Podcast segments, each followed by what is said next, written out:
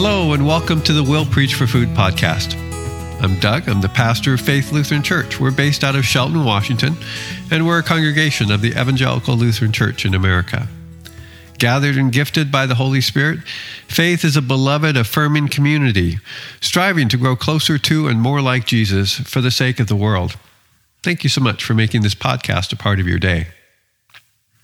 This is the fourth sermon in a series on the Ten Commandments, and so we're looking at the fourth commandment today honor your father and your mother.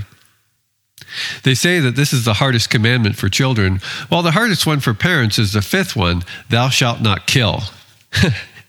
Kidding aside, I think we make a mistake if we reduce this commandment to simply telling children to be good little boys and girls. Because the fourth commandment really puts uh, human relationships at the center of our faith and practice. How we treat each other matters. Whether we honor one another matters. And so it starts with the most intimate and fundamental of all relationships daughters and fathers, mothers and sons.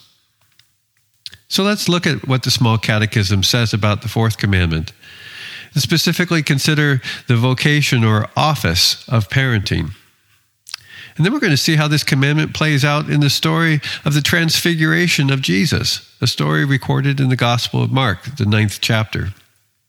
I'll leave you with some takeaways, five of them. And there's a Faith 5 handout, as well as small uh, catechism resources available at our website, www.faithshelton.org.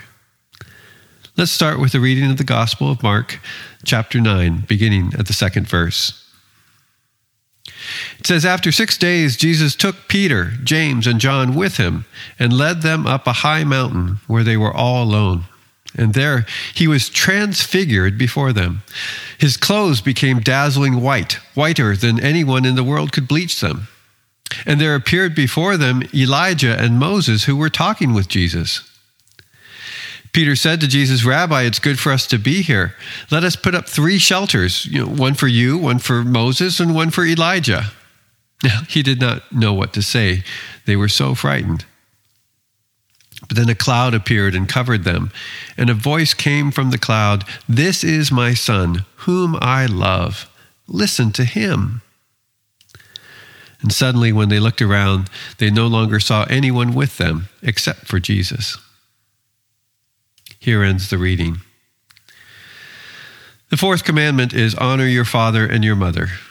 What does this mean? Small Catechism says we are to fear and love God so that we neither despise nor anger our parents and others in authority, but instead honor, serve, obey, love, and respect them. The fourth commandment is pretty straightforward honor, respect, obey your parents. The Bible talks about the importance of parents teaching their kids the commandments. Parents are to impress the commandments on their children, to talk about them when, when you're sitting at home and when you're driving your kids to soccer practice. Proverbs has some language about parenting, talks about sparing the rod, and well, we question some of the practices from 3,000 years ago around discipline. But Proverbs 22 6 is spot on. Start off children in the way they should go, and even when they're old, they will not turn from it. True stuff. Families serve as the foundation for pretty much any modern society. Developmental psychology affirms the role of parenting in raising healthy kids. Children need structure until they can develop their own internal sense of right and wrong, etc., etc., etc. So honor your father and your mother, Deuteronomy chapter 5, verse 16 says. Do this as Yahweh has commanded you, so that you may live long and prosper.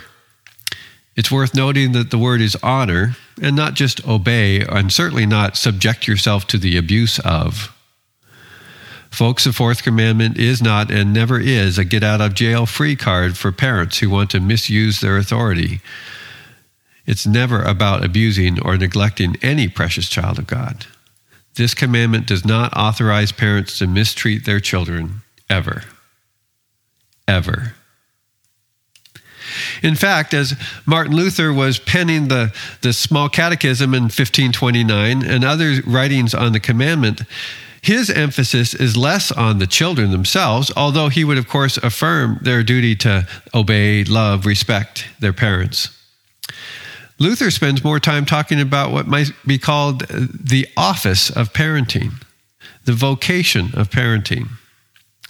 The underlying principle is that the role of a parent, the calling of parents, and all those in positions of authority, uh, the role is, is understood, this authority is understood as a duty, an obligation, a responsibility. God has assigned parents to raise their children under God's rules, according to God's direction, in ways consistent with God's character. Parenting is a, a, divine mandate, and it's hard. And that's why children ought to show them respect and obedience and honor, even when parents do it poorly. And Luther extends this principle to apply to the need to show respect for all those in authority, even when they do it poorly. Because all authority comes from God, and being in charge is hard work. See, power, authority, position, influence, these are entrusted to people to serve God's purposes. Parents, pastors, teachers, bosses, and presidents are given authority to serve and to teach and to do good and to point people to God. The mark of a true leader, Jesus teaches, is service, it is love. Leaders take up the towel of a servant and lay down their lives for others. This is the purpose of authority, of power. Now, see what a contrast this is to most American thinking, including much American Christianity. Uh, what you sometimes call a prosperity gospel, or what Luther would call a theology of glory. And this is that myth that authority is, is something that I have a right to rather than a responsibility.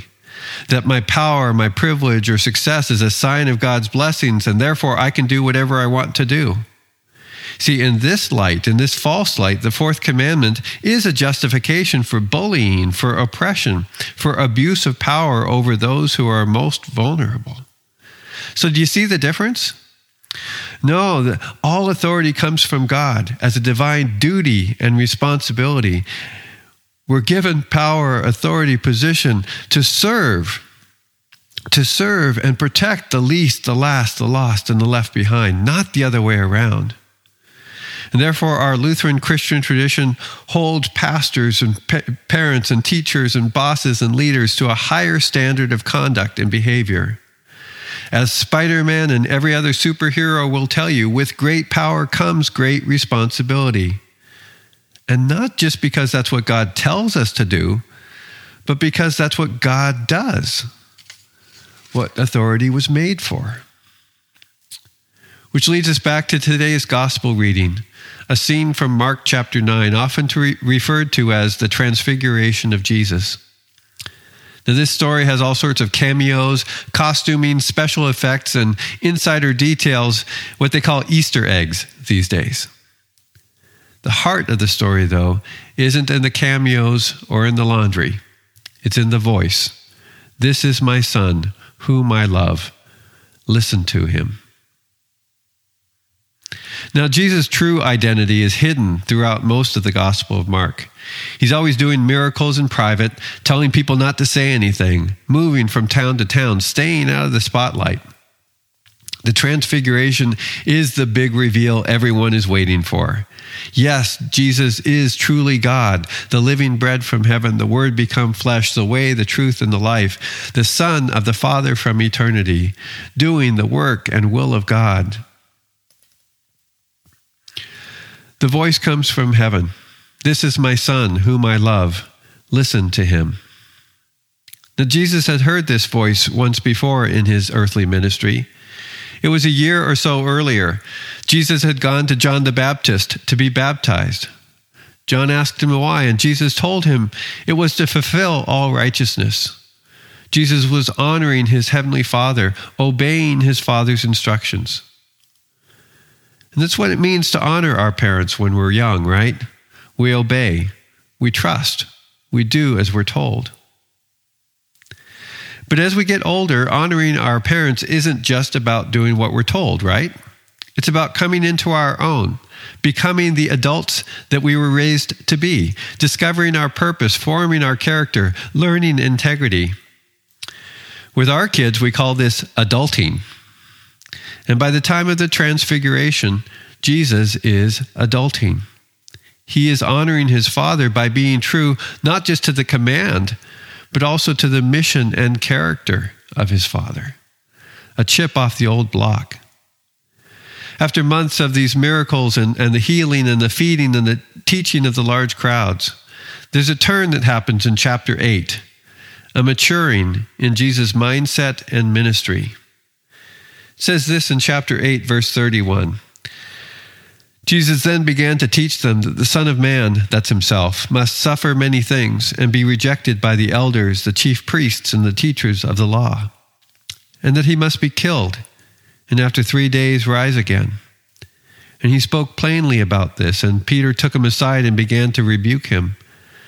But when Jesus turned and looked at his disciples, he rebuked Peter, Get behind me, Satan, he said. You do not have in mind the concerns of God, but merely human concerns.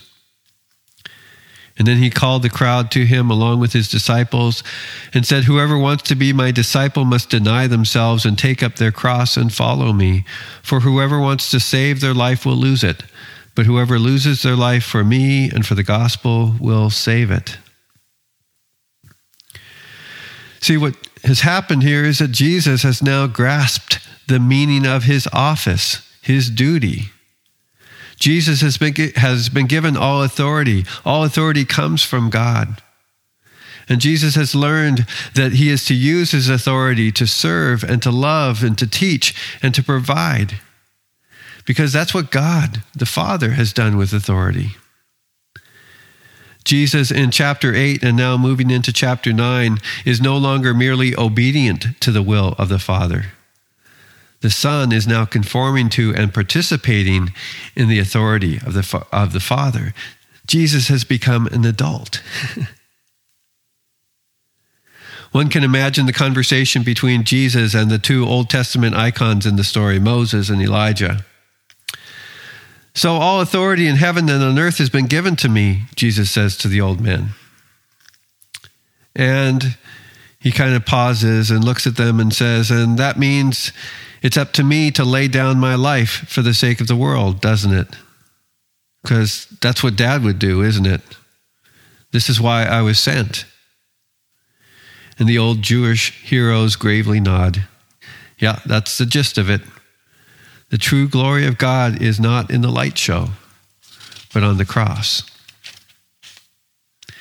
And as this deep, difficult, and noble reality sets in, the voice from heaven brings affirmation and encouragement. Now you understand, son. I knew you would get there. This is my son, my beloved son. Listen to him. And the special effects fade away. And Jesus and his followers head down the mountain, bound for Jerusalem, where he will suffer under Pontius Pilate, be crucified, die, and be buried for the sake of the world for us and for our salvation. Jesus was honoring his father, and I'll bet his mom was proud too. I'll leave you with a few takeaways. The first is this it's an invitation to consider the marvelous, mature, adult sacrifice of Jesus for you. See, the more we pursue the commandments, the clearer sense we get that we are always a dollar short and a day late. The fourth commandment shows us just how complicated and impossible it is to navigate our relationships cleanly, especially our relationships with our parents. But the gospel of Jesus Christ is that God has done for us what we could not do for ourselves. Jesus fulfills the law, and so our, our sin doesn't disqualify us from God's love. Nothing can separate us from the love of God, the Bible promises. Yahweh is compassionate and gracious, slow to anger, abounding in steadfast love. God does not treat us as our sins deserve, the psalm says. For as the Father has compassion on his children, so there is compassion for those who fear and love God. Trust and obey. The second takeaway is a page from Jesus and Luther about what authority is and what it's for. I challenge you to consider have you been blinded by a prosperity gospel, a theology of glory, a Western patriarchy that justifies oppression, dominion, or abuse by powerful ones over the powerless? Folks, as the people of faith, we need to practice true adulting and follow instead the example of servant leadership modeled by Jesus, who, being very nature God, as Paul teaches, did not consider equality with God something to be grasped, but made himself nothing. Taking on the very nature of a servant, he humbled himself and became obedient to death, even death on a cross. This is the true role of those in authority. Third, children and younger adults See if you can do a better job of doing what your parents tell you to do. And honor them as best you can, even when they're not doing the whole parent thing perfectly. Fourth, if your parents are aging or infirm, talk to them about end of life choices. Talk to them about living wills, POLST forms, DNRs. Ask questions about what's important to your parents at end of life. Be open with them about your own hopes and fears. And finally, if your folks have died, you can honor them this week by taking time to remember them. Visit a gravesite, after the snow, of course, or at least tell some good stories about them to your own children. So that's what I've got for you this week, folks. Thanks for listening. Don't forget to subscribe or like us or sign up for our mailing list at our website, www.faithshelton.org. Thanks, Chaz, Emily, for your production work.